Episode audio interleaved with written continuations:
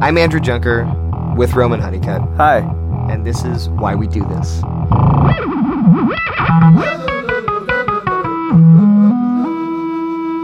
This is another fantastic episode of Why We Do This. Um, we're really excited about this one because uh, Today's guest is Mark Kohr, who is, I mean, honestly, we've known we've, we've met him a few times through people we worked with, and we worked with him on uh, one of his like Primus videos, probably his most recent Primus video. But it, it wasn't until we brought him uh, on to do this that I kind of realized how much of an inspiration he is to me personally, um, and I think to all of us collectively at French Press. Um, I mean, we all grew up on music videos in the 90s and he's done the like biggest ones. Like he's did he did all the like dookie green day videos like when i come around in basket case. He did like all the weird primus videos that i like watched over and over again just being like how, this dude is so weird. Like how is this one guy getting to do all of these things?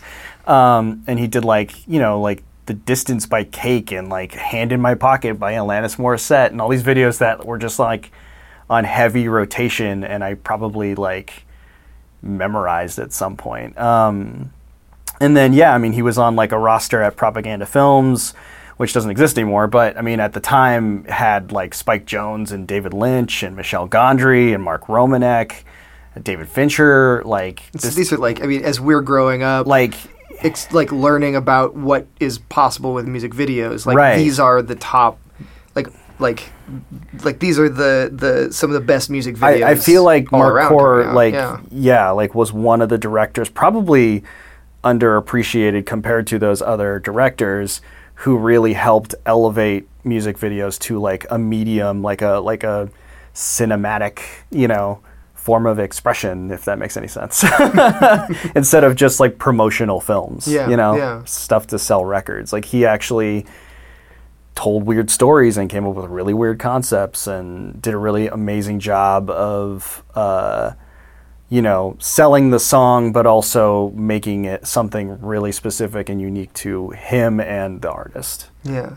And so uh, in this episode, we are really talking about that. We are talking about music videos, talking about how we come up with ideas in this art form. So we get pretty, uh, you know, nitty gritty into just like what that process is like. Um, so this episode is dedicated to the music video and. Uh, I, I should say that i'm not on this episode Yeah. because i was at home taking care of my kid which yay great but holy shit i'm really sad i missed this interview um, so chris is stepping in for me uh, and so that's not me you're listening to it's chris Uh, so we start talking about how Mark got into this. I grew up in Southern California in uh, this place called San Juan Capistrano, you know. And it was between, it's between LA and San and San Diego. We lived about a mile from the beach, and so you know we'd walk to the beach every day and so forth. And th- that community was very much a maker community. I mean, you know, we'd make surfboards, we'd make skateboards, we'd make like sleds and kites. It would we'd try to lift us off the ground, all that jazz. And we, you know, we didn't have money, but we just had like a lot of like dads around who were like engineers and you know knew tools and had tools. And it was just a really great, very playful, good situation. Uh, we, we had these friends, the Nakamuras, um, in LA. Sammy Nakamura, he was a real camera buff and uh, and real photography buff. Sammy sold us his Yashica 8 millimeter movie camera for some low price. And the great thing about that camera is it had three lenses on it and like a turret. Yeah. And, I and think we have one of those. yeah, and and so it had good optics, and it had it, it would do high speed, and it would do single frame. We would uh, like save our money, and we'd buy rolls of film, and we'd make these little animated pieces of us like driving around in the uh, uh, yard and sitting in a position as if we were a car, and we'd like go over jumps and stuff, and we made little animated pieces like Gumby or and so forth, like driving over his friend, and uh, and we put little smoke like cotton balls and stuff, and and then we'd also shoot like high speed stuff. But then at the same time, I, I just remember this one summer where like there was always like the two o'clock movie, and at the time there were only thirteen channels on television. But there was like the two o'clock movie, and you know we lived in L.A. and for whatever reason, whoever chose those films was like incredible because they chose all the classics. I mean, you know, like Wuthering Heights and, you know, Citizen Kane and all the great Hollywood movie musicals and, you know, like all classic freaking cinema they would show. And so I would sit there and I'd watch these films every day. And like I loved all the MGM musicals, you know, of course, you know, Singing in the Rain and then, you know, all of Fred Astaire stuff, all the RKO movie musicals. And I would like watch them in terms of like the way they would design the shots and the way the dances would be and the way their bodies were in frame and then of course the stuff in technicolor like i'd really get into like how they chose the color and how it, it pushed against you know one another and then also i would you know really analyze i know it sounds funny but the stories you know i'd be like all the movie musicals are the same. as a as a like twelve year old, I'd be like, they're all the same. What happens is there are two people, they're lovers, they meet, they get together, and then there's a disagreement, they break apart, and then they get back together at the end. you know. And It's um, like most simple three act structure. Yeah. ever. They fall in love, there's a problem, but then they get back together. right yeah and so um you know and i just had all these passions you know. I loved science and i loved art and i loved the outdoors but i also loved fashion. Like i wanted to be a fashion photographer when i grew up. Like i wanted to be like richard avedon. And i know it sounds goofy but it was like eh, i was this kid that like had all those passions. I studied photography in school. And I went to San Francisco State, which was which is a really great discount university. And so when I got out, I was like, God, that was great. You know, I learned a lot about photography, but I'd known nothing about light. Mm-hmm. And I really want to take pictures of people, but but use the incredible, beautiful light that I see in these photographs, you know, by these great photographers who shoot people. Mm-hmm. And I really feel the only way I'm going to understand and learn how to use light beautifully is if I work in the movies, you know, Yeah. work on sets where I see people doing lighting because the, the flashes, there's no way I'm going to be able to get my hands on that Yeah, stuff yeah. to really understand it, you know, the strobes. And, you know, and keep in mind it was a different world. It was where equipment was less available and there was a much higher bar to entry. And after college, I moved back home with my parents, not LA, but Orange County, so San Juan Capistrano. And a friend of mine said, Hey, Mark, you know, I heard there's um, this little studio that make commercials and uh, they need a film runner, like someone to like drive film up to LA and they pay like $40 every time you drive film up to LA. you know, I was like, oh man, that's great. And so I went and like applied, but when they hired me, it was basically to be a PA, an art PA. And um, and I was just like, oh man, you know, this this is awesome. You know, I'm working on a shoot. You know, and um, I just worked really hard, and I just pushed it. I did that for about a year, and then I moved back to San San Francisco. I luckily got a job at Colossal Pictures, basically working on their stage, and um, I was working on shoots there and helping them design their electrical distribution system because their studio was growing at the time. And I was working on shoots, but as like a PA. Um, uh, but then I was working on outside shoots as a grip and electric. And um, and a friend approached me and said, "Hey, why don't we give each other better jobs? You direct a music video, and I will produce it. We'll put in our own money." And I was like, "Great!" And she approached this band because she knew bands, and we had all these connections. Like I worked at Colossal, so I had a stage. I knew people with cameras and blah blah blah. She knew people on the post production side because she worked uh, um, as a production manager. And it just went from there. I mean, why music videos was your question, you know? And why I think is because of all the kind of things that I had loved. You know, I love fashion, musicals, movies, storytelling. I love light, optics, the science aspect of uh, what do you need to do from a te- technology standpoint. And also, I came from a maker community, which is where things don't just come into being by themselves, but what you have to do is you have to th- conceive of what are the parts that need to occur. And then how do you bring those parts together to be this thing that you want in the end? Mm-hmm. And I think that that's kind of why I went to mu- music videos because of, of all of those loves, you mm-hmm. know? So I've always loved being a part of a creative community, a, a community of people who are really into making something new and making some new experience and being excited about it and being fully willing to take the risks and that's the fun part, you know. Mm-hmm. Going into it, like you you had all these pieces, you know. It, at what point do you feel like you understood that they all fit together? You know what's funny is is I didn't at all. Mm-hmm.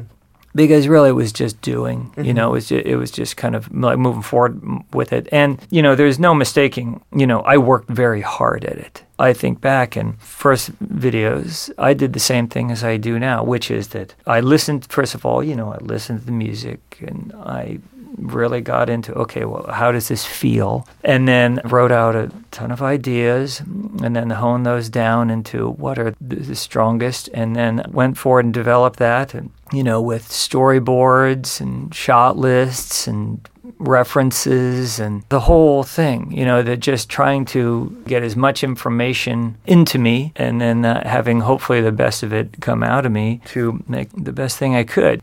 Like like specifically with music videos, how do you find that story that complements the music? And for me at least, for each piece, it's different, you know. But you got to Yeah. you got to figure out what is the music telling you, you know, and like and how far do you want to go down matching to the lyrics or sort of like the story, and how far do you want to go with the music itself, you know, informing what the visual component should be. How do you think about that? Well, you know, I've thought a lot about these questions, you know, the questions you ask about um, how do you fit all these pieces together to equal something that's really compelling and fun? And the reason why is because I teach now at, uh, at the Academy of Art University in San Francisco uh, a class in music video, and I have three of those classes per semester. And it's funny, music videos, I want to contextualize them first, which is that I feel that music videos are essentially an extension of, of a theater that's been around for a long, long time. And it's essentially an extension of variety arts theater or short form theater. And variety arts theater, you know, there's a great movie by um, Fellini called uh, Variety Lights. It's Fellini's first film that he co-directed with somebody. That's why when he did Eight and a Half, it's called Eight and a Half because he only did half of that film. um, but anyway, um, variety arts theater is is basically like people's theater. You go in and you'd see these little acts. There would be like the magician, the quick change artist, the guy who spoke like a chicken. You know, there'd be a ventriloquist. There'd be the dancing girl, and that's what music videos are, which is these short form pieces that are meant to hit really hard and have a really unique hook about them. Music videos were the contemporary version of that. Uh, okay, so so you know what I brought in is I brought in my rubric. Okay. And this is the rubric I use when I grade the music videos. And it took me a while to kind of put this together, but it comes directly out of my class. I'll just dive into it. Sure. You know, music videos are a lot of pieces, just like anything that's complexity, right? But the ideal goal is it is it's very simple in the end and elegant, you know. And I think that you know what's really important to keep in mind is, like you said, the first thing is the song. Everything comes from the song. Everything comes from the vibe of the song. Even if you had another idea that was sitting out there in the wings and it's applied to the song, it's because the song is right for the idea mm-hmm. You know, the song has an emotional component to it, and that part is the most important thing. It has a vibe, okay? And when I write, and when many people do, you start listening to the song, and you, of course, listen to it over and over again, but you listen to it first through an emotional framework, okay, from an emotional viewpoint, essentially. Yes, they're all the words, but that emotional part is the part that means a lot. And what I tell my students is I say, what you do is, as you're listening, just write out ideas, okay, as fast as you can about uh, about what you see. On the projection screen that's on the back of your forehead, and and or feel, and it can be a complete story, or you can say, I see just movement left to right, left to right, left to right, or I see like a water movement, but not the top of the water, but like looking from underneath the water with the light coming in. And again, it all comes around to what's the vibe, and and that dictates visual, it dictates movement, it dictates story, and and so forth.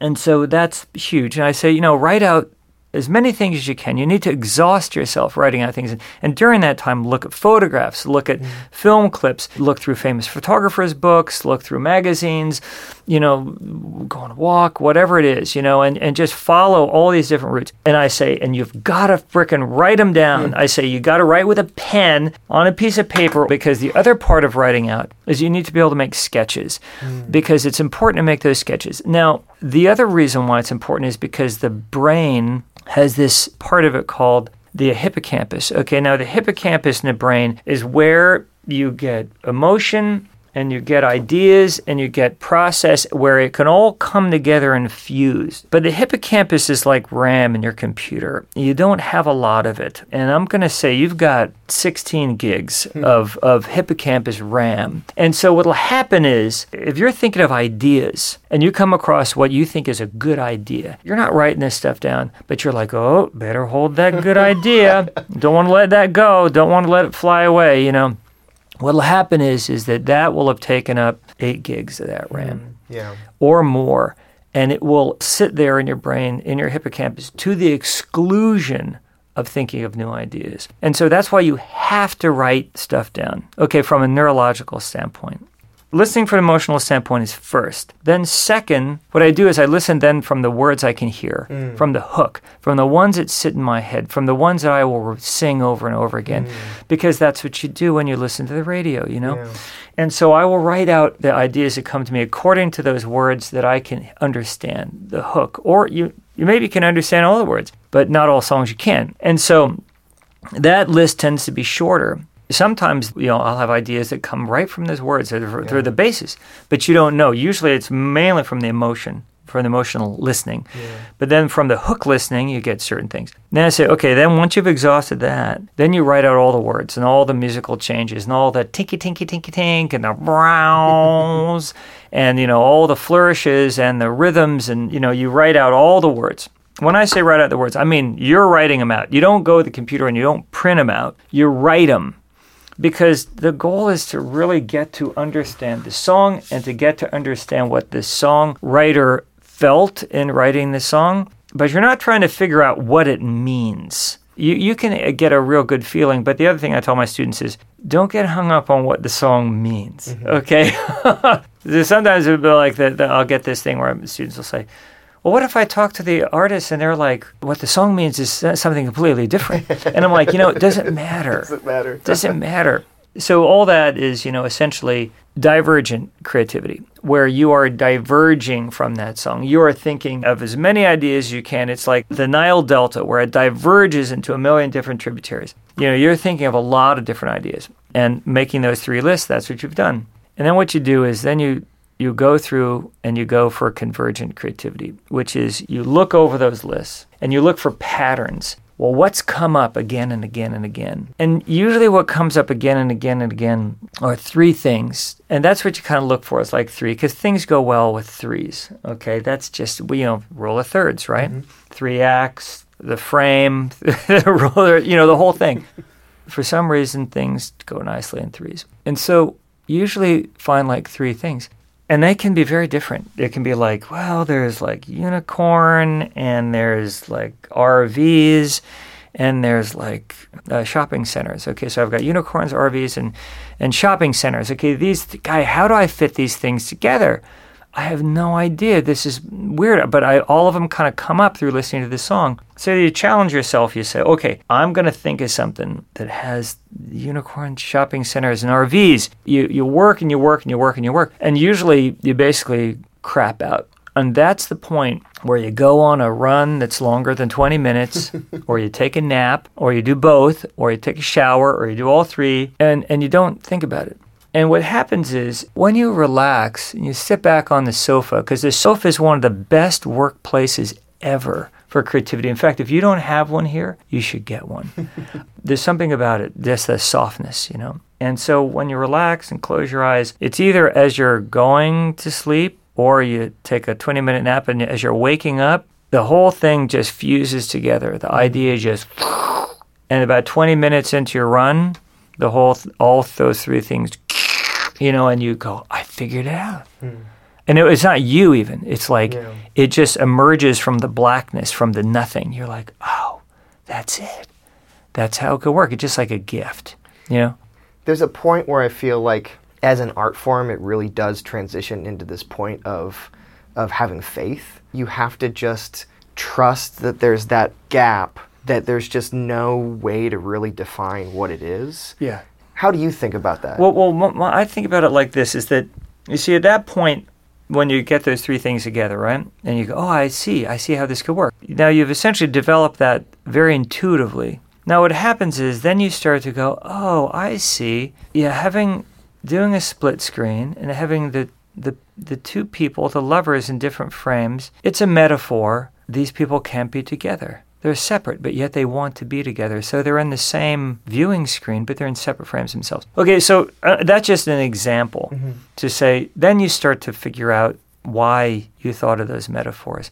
And the nice thing is that they come through you. Mm-hmm. Okay, and so what that means is it's, it's going to be exciting for you to produce. Mm-hmm. Also, what it means it'll be a unique experience for the viewer. And I'm sorry, I'm getting kind of you know like okay. heady with this stuff. This is, I mean, this is it- just fascinating for it- me because it- it's like just just no, it, a never-ending internal process of how we how Ye- we do what we do. Oh, I, no, totally. I also like the idea of thinking about everything externally and then the physical representation of that. You know, it just sort of manifests itself. It's like, you know, you're saying everything's in the hippocampus and then it comes down and then it goes out and then it's through your hand onto the paper Yeah, and then yeah. you're going back inside and Right. then thinking about it and then going for a run or doing something physical. You Yeah, know, yeah. it's an entire process that you're mm-hmm. going Yeah. through from beginning to end. Yeah.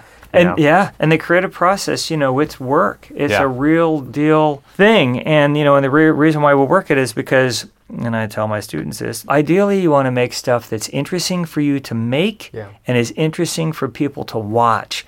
That's the spot. And you have to be able to get up every morning and do that. And, you know, and that's why, you know, I mean, why I teach them this process that they can essentially have a starting point where it's not just inspiration the whole time, because that's what I had to do for 15 years in the business of music videos, is to come up with ideas every day that were interesting for me to do Yeah. and interesting for people to watch, you know, and that's the sweetest spot of all. Yeah. I'm going to kind of go through a few things that I feel that are important for music videos and important for most media, probably. You know, the first being that, that your idea has some central concept, idea, theme, backbone that is implicit, you know, that, that, that people have to figure it out, but it's something that's the guiding thing for your whole piece. Yeah. Okay. Even though I've told you I've go through this whole creative process, still that, that boils down to a central idea. Yeah. And those, the unicorn and the, the RV and the shopping center, they all support something. When I think about it, if I go, okay, if I had to assign some idea to that, well, what would it be? You know, you could probably say, well, the central idea is probably something about, you know, sort of consumer fantasy, right? Okay, you know, but there, there's there's that central idea that you're you're supporting. It's very important, and it can it usually can be very small. Okay, and, and so that's super important. You know, just like I just saw the Coen Brothers, um, their new film, um, uh, Hail Hail, Caesar? Caesar. You know, and I love that film, and it's it's funny because that's a classic example. Like I feel like the central idea in that film is about a guy who's older. You know, like myself. You hit this point in your career where you're like, God, I don't know if I want to do this anymore. I don't know if I want to do. I, I want to open a restaurant now. right? But he struggles with it, and then he comes to the realization that he loves his work. Very small, little idea, right? But that whole film, the, the, the submarine and the Russians and you know, and George Clooney and you know all that stuff is to support. I mean, I, I feel that that little central idea, and you know, I, I mean, maybe I'm totally wrong, but that's what you want to do is you want to have the viewer have you want them to try to figure this thing out Yeah. and you want them to feel it in their gut that they know what it's about Yeah. but then it's just churning in their head and so the way that I describe structuralizing that, I, and again, I have to teach this stuff, so Yeah. I, I have to put it into a structure, Yeah, words, yeah. right? Is you know I call it the WTF factor, you know, the, the the what the fuck factor with music videos, you know, and it's you know WTF was that you've got to see this because that's what you want, either a hit or you want viral or whatever it is. Yeah. And the way that I break that down is what is that factor? Is that it's understood 100% by the emotional mind. Mm-hmm. Like your emotions totally understand it. You're like, oh, I feel that, you know. You know, and, and you, you might not even be able to put words to it because a lot of emotions are very complex. Yeah. And then only six, 40 to 60% cognitively understood. You know, you can't understand the whole thing. You have to, you're still putting it together. Well, what, what's that about? Mm-hmm. You know, but you know it, you feel it. But your head's trying to figure it out. What's going on? What happened? You know, because they need to put stuff together, but they need to feel it, you Yeah. know? And so, you know, that 100% emotional, 40 to 60 cognitive. And, and so, um, anyway, you know, that's, that's huge. You know, another factor that's huge for music videos and that people need to realize who are making art are visual metaphors, you know, or metaphors. And what's amazing about metaphor, just the word itself is, and, and I'm getting this from primarily from um, a book that was written by Twyla Tharp on creativity, but I realized that it's completely what I would do as well. Is the word metaphor is the word memory. It's the same word, okay? Hmm. If you go to the, the etymology. And so, what's really interesting, what's amazing is the mother of the 12 muses, okay, or the 12 or the 8 or whatever it was, you know, lyrical poetry and dance and comedy. And da, da, da. Well, their mother is all memory, hmm. okay? Her, her name is memory, all right? Now, what's amazing about what we do is we will make choices. We'll say, uh, uh, she gets the white makeup. She gets the black sclera lens that covers her whole eye. She gets the white pixie hair. She gets the blood drop coming out of her eye. And all of those things are choices, right? That, that, that evoke in the viewer emotional memory. The white, the purity, the pixie hair, the sort of the fantasy of the sort of pixie forest, the, the light, the delicate but strong. But all those things evoke an emotional memory in the viewer. And then like that image, you know, I'm getting from Yolandi and Die Antwoord, you know, and uh, you know, and you, you put all those things together and they equal something, and it's an emotional something. So what we do as image makers, it's so wonderful, and you have such an opportunity to do, is because all this stuff, it's not happening. It, yes, it's happening in you because you're watching it and you've been a part of making it, but you're making it for a viewer, and you're able to play that viewer like amazing organs that are in an old movie theater. And you're playing the viewer's essentially emotional memories like that. And it's through all of these choices of visual metaphors that you're combining in unique ways so that they play this new, essentially emotional song and story within the viewer. And so, for you to give them more sophistication in terms of your offering, it's best to go through that process Yeah. of ideation, you know, of coming up with a lot of ideas and honing them down and, and then developing as best you can. So, anyway, sorry about going No, no, that. It's, a, it's a lot of crazy shit. Yeah, and you know, just looking at my list here of kind of things that I have on my rubric. You know, I wrote originality, and it's funny because you know, in the A category for the student that gets the A, I wrote uh, the video presents a new combination of elements to create a new feel. Example: a, um, a a combination of technical, aesthetic, narrative, poetic, metaphor, etc. You know, we're in that that difficult spot where you know people have seen things that have worked really well and they say i want to do that. But consciousness and i feel that mass consciousness is unique in that we can put something out there in the world and it does very well and that opens a window my definition of art is creating consciousness in the viewer hmm. because the viewer goes down the street and they have thought loops that go through their heads for years and decades. And as the artist, what happens is you create something that turns off all of those thoughts for a moment and they're conscious of this thing. And conscious doesn't mean that they're applying words to it, it Yeah. just means that there's this experience and they're feeling it richly and intuitively I'm just present with and it's just present with it. And then what happens is is that window's open and then it closes again. okay, and and so if somebody did something that worked really well, well that window opened and that was awesome. But you can't do it again because the window's closed. Hmm. And even though Picasso's paintings are really cool, and you go and see them and you say, "Wow, that's cool," right? When people saw those paintings for the first time, they blew people's socks off. You know, they're like, "Oh my God, whoa, Jesus!" You know, Yeah, they were upsetting. You know, and so uh, you know, that's that's the difficult part of our business from a creating standpoint. You, you know, one other point that I wrote on here that's funny is um, that you know I know you know, but um, that's it's really important for creating music videos is transformation, mm-hmm. and just like movies or anything, you know, it's it, you you have to have a transformation occur. You know, it's just whether it's visual, whether it's story, whether it's emotional, whether someone learns something, and hopefully it's the viewer Yeah. you know, you just have to have things change. It's the basic nature of what I think this whole universe thing that us does is it transforms. I was thinking Yeah. about this a lot. I was even just talking to a friend of mine about this yesterday. It's like, for me, it's thinking more and more about like transformation. I've been I've been saying transition. It's like uh-huh.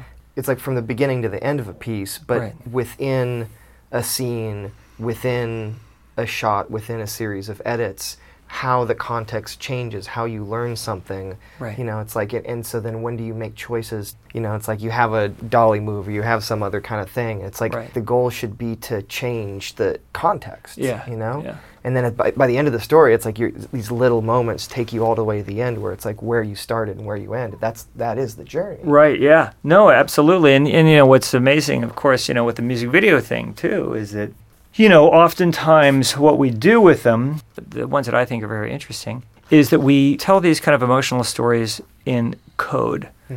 You know, where we create sort of a you know visual code that you just have to let wash over you and you feel and and enjoy, and then the kind of more you watch, you can kind of figure it out. Hmm. But you know, I love the director. Director is Canada. You mm-hmm. know? Yeah. Yeah. you know, just wonderful, wonderful work. It's so good, and they just, or they or he or she, just I think it's a collective of directors. yeah, I think so. Yeah, yeah, j- just in the most wonderful code. Yeah, I know, and and you know, and you know, so so even within that code, you have to have transformation, transformation of emotion, and and you know, essentially the, of visuals and you know, so forth. Yeah, yeah.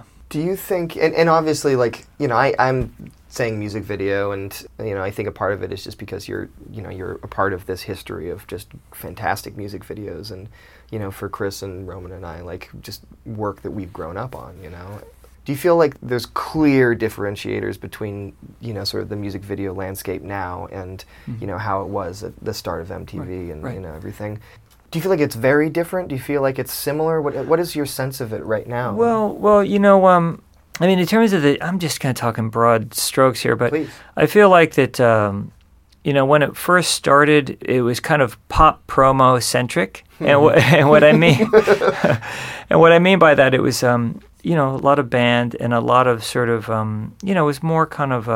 Hollywood, you know, less art. It was more like commercially driven. Yeah. And then what was interesting is there was also a lot of really wonderful art in there too. And it just, I think uh, so many people got excited, you know, of course, by just the artistic possibilities and the fact that there were these art pieces were being made even during that period. And I think that during the 90s, kind of when I was coming on, that we really started, you know, kind of putting the pedal to the metal in that regard. Yeah. Um, and they still had a lot of performance in them, but it was, you know, taking it away from sort of the band uh, experience. I certainly had a lot of videos with a lot of band in them, but, you know, would do many other things. But, but I feel like the 90s, it really, the form started to develop into a, you know, a very much wide open kind of form. And then I think that everything was kind of getting sorted out around, you know, 2000 to 2006, where it was like, okay, there was no money. Where are people watching these things? And mm-hmm.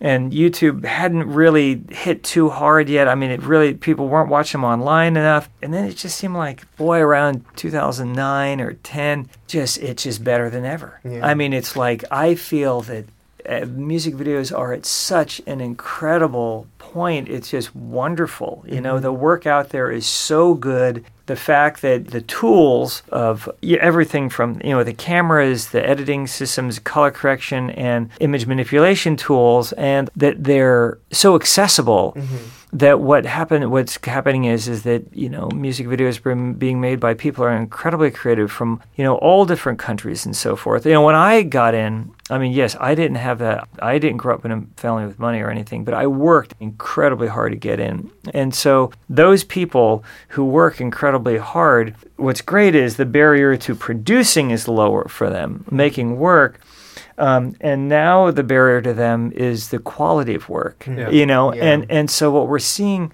is we're seeing such high quality work uh, that that it's it it just uh, is just wonderful and you know and, and I know the breakdown is always kind of the same which is that usually it's 90% mm, you know okay work or good work and then it's 10 to you could even say four or three percent stuff that's amazing, Yeah. you know, and that's always how things kind of shake out. Yeah. But uh, I think it's just a wonderful time in terms of uh, the music video work that's being done. Yeah. That's really. I was just thinking, like in the '90s, as you were talking. I mean, a lot of filmmakers that started as music videos went on to become like Right. you know, and they had it was more of an emphasis on narrative and storytelling and you know transformative uh, experiences like Canada, I think now is a really good example. When you look at a Canada video too, you know it's a Canada. You- You're like Right. Canada did that. But Yeah. when you look at a Spike Jonze video, Right. Spike Jonze, Hype Williams, like you know all those guys that came out, it's just like oh they you know are so good at that art form, and but they also had you know they brought their own experience and emotions and artistic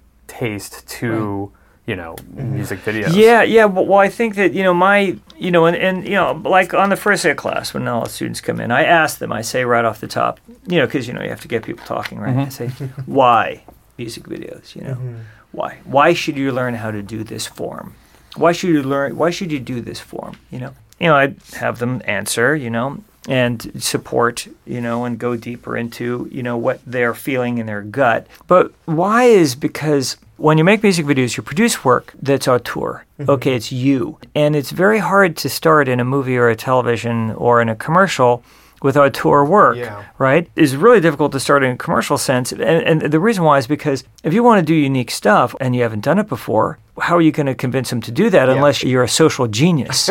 okay, and some people are, but Yeah. You know, but that's a very difficult piece. Yeah. But if you make music videos that have very much a signature feel, look, vibe about them, if you can create vibe, that's gold. Because it's not about having somebody understand something cognitively, Yeah. it's about having them cry or laugh or get choked up or whatever the emotion is. It's about creating vibe. And so music videos are about learning how to create vibe. And so that's why Spike Jonze, Michael Bay, uh, you know, David Fincher, you know, have, have done so well is because they learned how to create vibe. And you know, it's funny because when when I was doing uh, uh, um, old music videos in the '90s, you know, you could see it. Feature directors would get hired to make music videos, and they'd be bad. Yeah. Right. Okay, a commercial director would try to make a music video, it'd be bad. But a music video would make a commercial.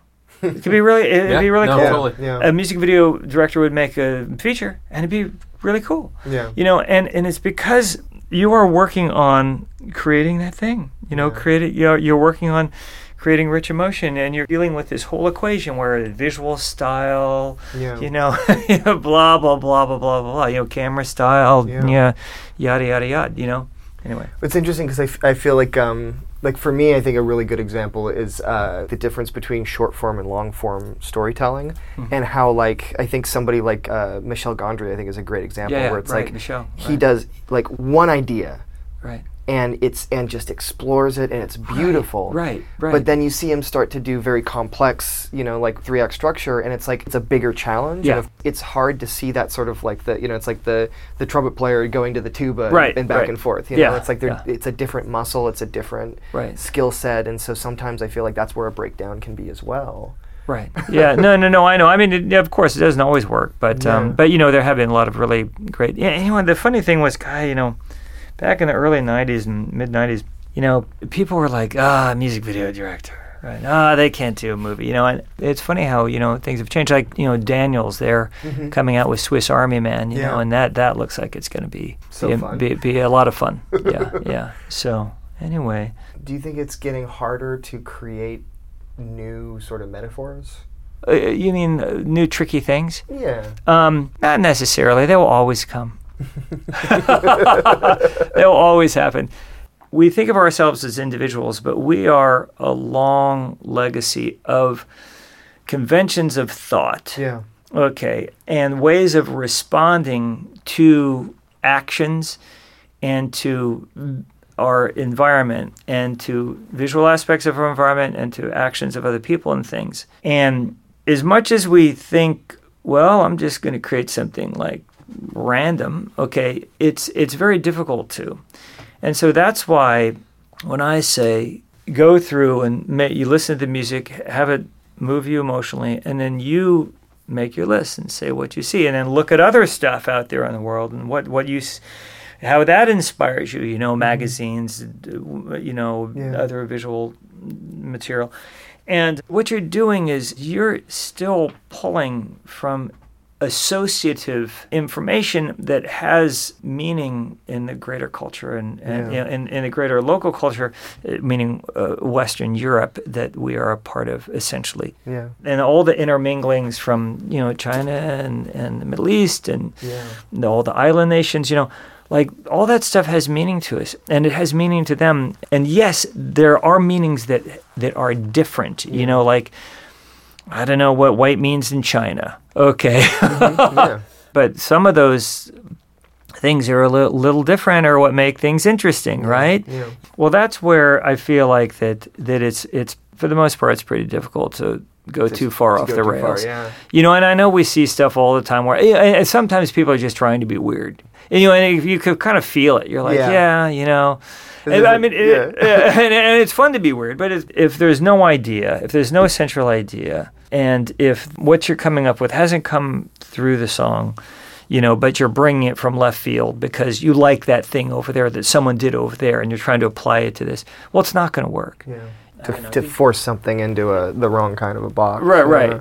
Um, just thinking, AJ and I have worked on a lot of music videos together. I generally edit them and you direct them, and we've had some like creative clashes over Yeah, it, right? yeah. Where like he'll think something, I'll think something, and then we'll really just go to head head on it. Yeah, But you know, I always feel like it makes the project better. You bet. You bet it does. Absolutely. You know, I mean, that's the other thing. Like, I would um, I tell my students this, which is, um, first of all, you know, you when you edit something, you want to edit it like it's done. That first edit to be reviewed, you want to get it as done as possible. Yeah. And then you deliver it. And like, I would always get, you know, of course, I'm going to get back notes, you know? You know, of course they're upsetting. Like you're like, God damn it, you know, this thing was done like that. I, ugh, and the thing just bugs you, right? Yeah. Well, the thing I always did is I channel that energy into work on making that fix, but make it better Yeah. than they wanted it. Like you go actually beyond to where it's your fix, your creative creative fix of what they put forth. And what inevitably happens is you make it better. Mm-hmm. Mm-hmm. And that that struggle makes it better because it pushes you and it gives you an energy to try to think up solutions because you know whatever we do generally there are problems that we have to fix. Mm-hmm. And and those fixes are done through creating something new and it's hard but you do it. And then like you said it's you know that that thing it just it it, it makes the work better. Yeah. And you know and you challenge him and then he's like damn.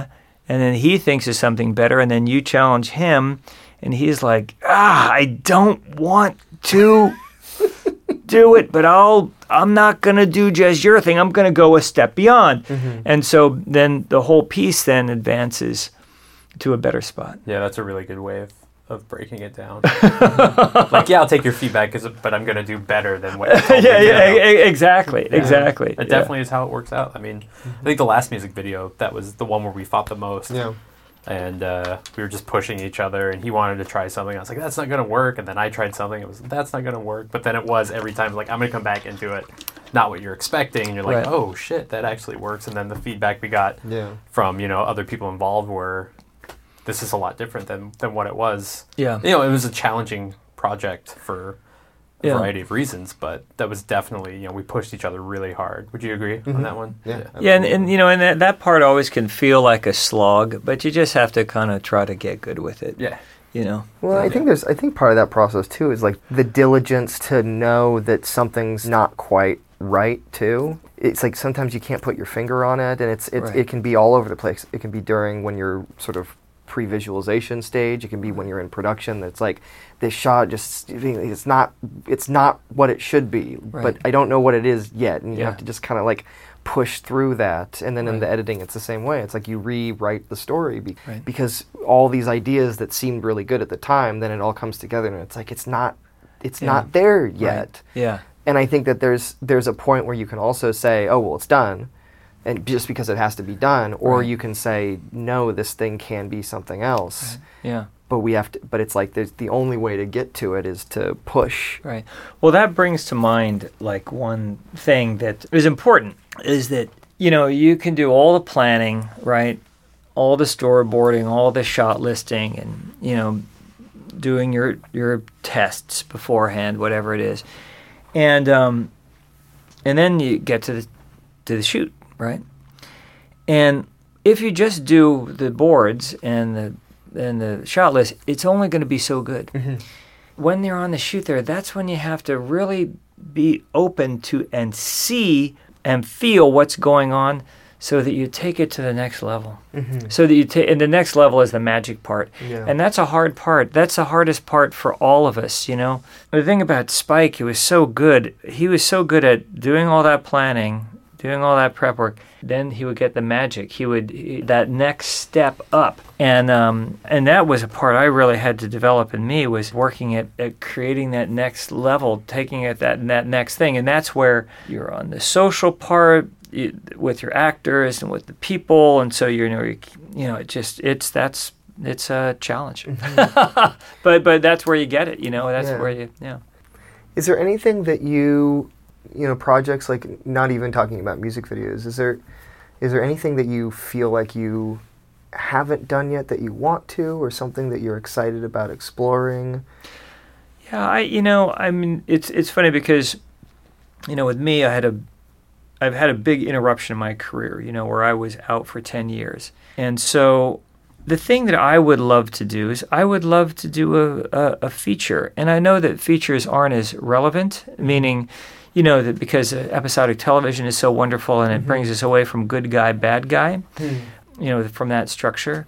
But I would, I would love to do a, a feature, you know. Um, and, you know, there's one that I'm working on.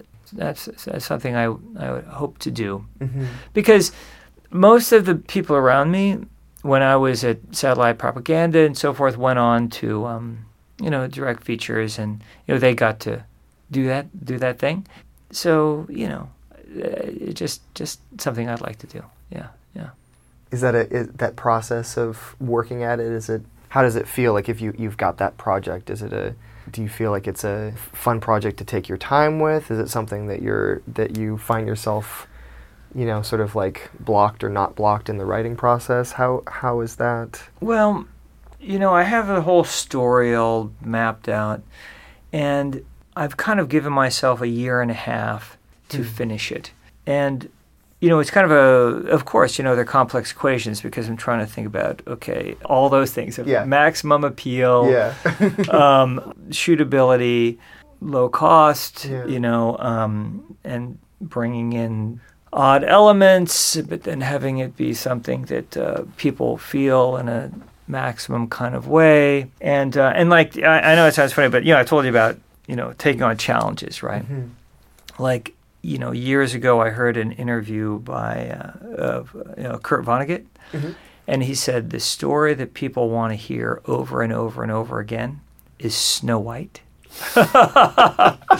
okay. And of course, he was saying, you know, there are many, many, many versions of it. Hmm. So, you know, I essentially have this story that is that myth, you know, Mhm. At its base. But if you saw it, you'd never say, oh, yeah, well, this is Snow White. But it's completely Snow White. but uh, but it's all in a very, you know, contemporary skin. But it's not the princess and this and that and the other thing. Yeah. But it, all the stuff of, you know, the person has to work hard, that loses parents, that blah, blah you know, on and on and on and on. They die. you know, they come back. You know, the whole classic thing, but not, you know, but you, you wouldn't know it. Yeah. Yeah, yeah. So That's anyway, awesome. Yeah, yeah. Um, any last thoughts? Anything that you feel like in the conversation you didn't get a chance to throw in there, or anything that you've thought about? Well, I think that um, you know if you have commercial or web work, go to French Press Films. These guys are awesome. you know, really cool dudes. Come down to downtown Oakland. You know. All right. We'll shoot the commercial next. Let's do it. All right. So um, no, no, that's that's it. You know, um, you know, I I guess you know in in in closing, just um, to say that uh, you know the music the music video thing is just a really wonderful form. You know, it's just really a lot of fun. I, you know, and there are of course other wonderful forms too. You know, movies and and long form television and, and stage and dance and this and that. But you know, music videos I've really enjoyed, and I know that uh, that you both do too. And it's just a joy. So um, I've had a great great time with it, and I continue to have a good time making them as well. So anyway, so thank you for- for having me on. Yeah. thank you again to Mark Kohr for being on the show. We're super stoked to have you be a part of this series um, and to just talk more uh, about you know process and why thinking about why we do this. Um, I think we'll link the Primus video so you can see it. Um, that was also made uh, in collaboration with uh, the Wise brothers, Morgan and Finley. You're going to be on this show one day. We're going to get you on here. Coming for you. Uh, so now here is the epilogue. Goodbye. Cool. Sounded like a haunted house. Glad you could make it. Glad you could make it to, to my party. Where they had the like, it's like olives. These are the eyes. Spaghetti or no grapes were the eyes. Spaghetti was the hair. You never did that. Yeah, I did. Like, well, like you're I'm like just, I'm just looking at you to see where you're going with this. I don't know. Like Spaghetti was the hair. she had. I I had a friend tell me once that uh, uh she got a compliment from some weird random dude that said, "Your eyes are like grapes. I just want to peel them." Jesus I was, I was just like, "Did you run?" But was he? Did he? Was he a Dracula from a fucking haunted house? From a- I just want to put you in a box and feel your face. I, want to feel your spaghetti hair. wash it with with marinara sauce. If you had spaghetti hair, would you wash it with marinara sauce? Or clams. No. Clams? Oh, that's linguine. Is that like the But no, shells I'm thinking like that Man? would just like that'd be like putting things in my hair to make it like taste better. Yeah, right. Why wouldn't you just wash it with like? Water. Why do you have to use marinara sauce? Is someone coming over to eat your head? It's like it's like yeah, like like bathing in like fucking au jus or something, what? just to make If yourself you, taste if You were better. made of roast beef. Yeah. like the like a cartoon giant invited you over and just gonna, like gonna take a French dip. French dip my toes. I remember I went to like a haunted house when I was a little kid, and they had the like, oh, reach in here. Those are eyeballs. And I was like in first grade, like, do you want to eat one? And I was like, fuck no. like, what is this place? Oh well, welcome was- to my house. Would you like some eyeballs? it was at Jesus, my it was at my church. What kind of church is this? Wait, Yeah. the church is being like reach in and feel some eyeballs. You're just like, I, what kind of? remember it was usually like church haunted houses Yeah. that had that stuff. And then like years That's how I later, went to a lot. but I, was- I remember just being fucking totally traumatized, man. I was like, no. It's like, no, I don't want to eat one. Do you want to eat one? Like, it's dark, you can't see shit, and someone's like, those are eyeballs, eat one. And you're like, fucking six, like, nah, I'm good. There, there are several, uh, like, experiences like that that, I, that stand out. So there's that when I was like, fuck no. And then there was another time when I went to the movies, and I fucking went to the bathroom during a movie, and it was empty except there was a dude hanging out in the bathroom. What? There was a dude. I was a little, I was like ten or eleven. He wasn't. He wasn't like a bathroom going? attendant. Where's this like a going? dude. Yeah, what's, that, what's gonna? Well, let me finish the story. No, it wasn't. It was Ridgecrest. But I remember he had like a fucking tank top on that you could see through. And I walked in. He's like, "It's okay. You can use the bathroom if you want." And I was like. No way, man! I oh, was God. like, like fucking stranger danger. I was like, fuck no. That's cool, man. We'll hang out. We'll eat some eyeballs. So it's like, yeah, the eyeballs, no, and the fucking perv hanging out in the bathroom. He's like, it's okay, you can use the bathroom if you want. I'm like, you're the only person in here. I feel like I'm a, good I'm a, instincts. I'm a child. Yeah, don't eat the eyes and don't use the bathroom. And for I know he Don't use there's the bathroom with the creepy. there's no way he looked like this, take but for whatever reason, like I always just imagine him looking like Freddie Mercury. in like a in like a fucking in like a fucking like sheer tank top. maybe it was like a a, a sighting. Maybe But it was fun. Like open the door, I was like, nope. like fucking left. I don't know. You went. You go into a bathroom and Freddie Mercury's there, being like, "Use the bathroom now." Well, So that sounds like turn the beat around. Use the bathroom now. Were we talking? Were you guys talking about haunted house, or did Yeah. I just like assume? You were sitting in the. What was that? And it was like strobe lights, and like maybe someone would like crash through like a cardboard wall, dressed like a wolf man. What does he say? I'm here to party. Who No. got the eyeballs for me to They're eat? supposed to scare you. Not. All the lights are turned off at a party, and fucking guy just bursts through a cardboard wall. I'm here at a party, and then just goes back in. He's got No, sunglasses and a skateboard and a Hawaiian t-shirt. yeah, they did this thing at uh, Universal Studios where it's like the Walking Dead like interactive experience, and it's. I was just thinking about these actors that just have to do that all Yeah. day, and they just have to burst through a wall, and go ah, and then just kind of like quietly go back and replace the wall. Because I was watching like They a have to, like, walkthrough. yeah, they probably have to like close the doors themselves. Yeah, I like the idea of the guy that burst through the wall is just like, well, I guess I didn't have a follow through of that. I'll, uh, it's just to scare you. Then they have to go put all the set pieces back And you- together. and you keep walking, so you like they jump out and you don't see them. I mean, you don't fight them. you don't just stand there after they jump out. You ah, that's, hey. But have you seen like come back, like come back. like Shock House or whatever? Like the one where the like those those uh Oh, haunted uh, houses, But it's like uh, scared Shock straight kinda- Mansion. No, no, no. Where like y- y- people pay money to basically get like tortured for two hours, and you like have to say like a code word for them to let you go. They, they do like there's shit like that that's like uh like you can get Really? like interrogated Yeah. like proper interrogation. Yeah, but this one's like, and, all Shock sorts of- Mansion, and like, so you go through, and they're allowed to touch you and like fucking punch you with the balls and shit. And you can't do What? anything, and dump water on your head and just fuck with you, and like, That sounds horrible. yeah, and people pay for that to like see like how much you can like put your body through. It's the Wolf Man. I mean, I couldn't even What? handle. Welcome to, welcome Shock, House. You guys burst through a cardboard wall. Hey, you want some eyeballs? I'm here to party. You, just you can use the- the bathroom if you want. Sounds really Freddie helpful. Mercury. Freddie Mercury, the Wolfman in the bathroom with the eyeballs for Freddie you to Mercury. eat. That Wolfman sounds like Freddie a Mercury. that sounds like a clue, like like how you win clue.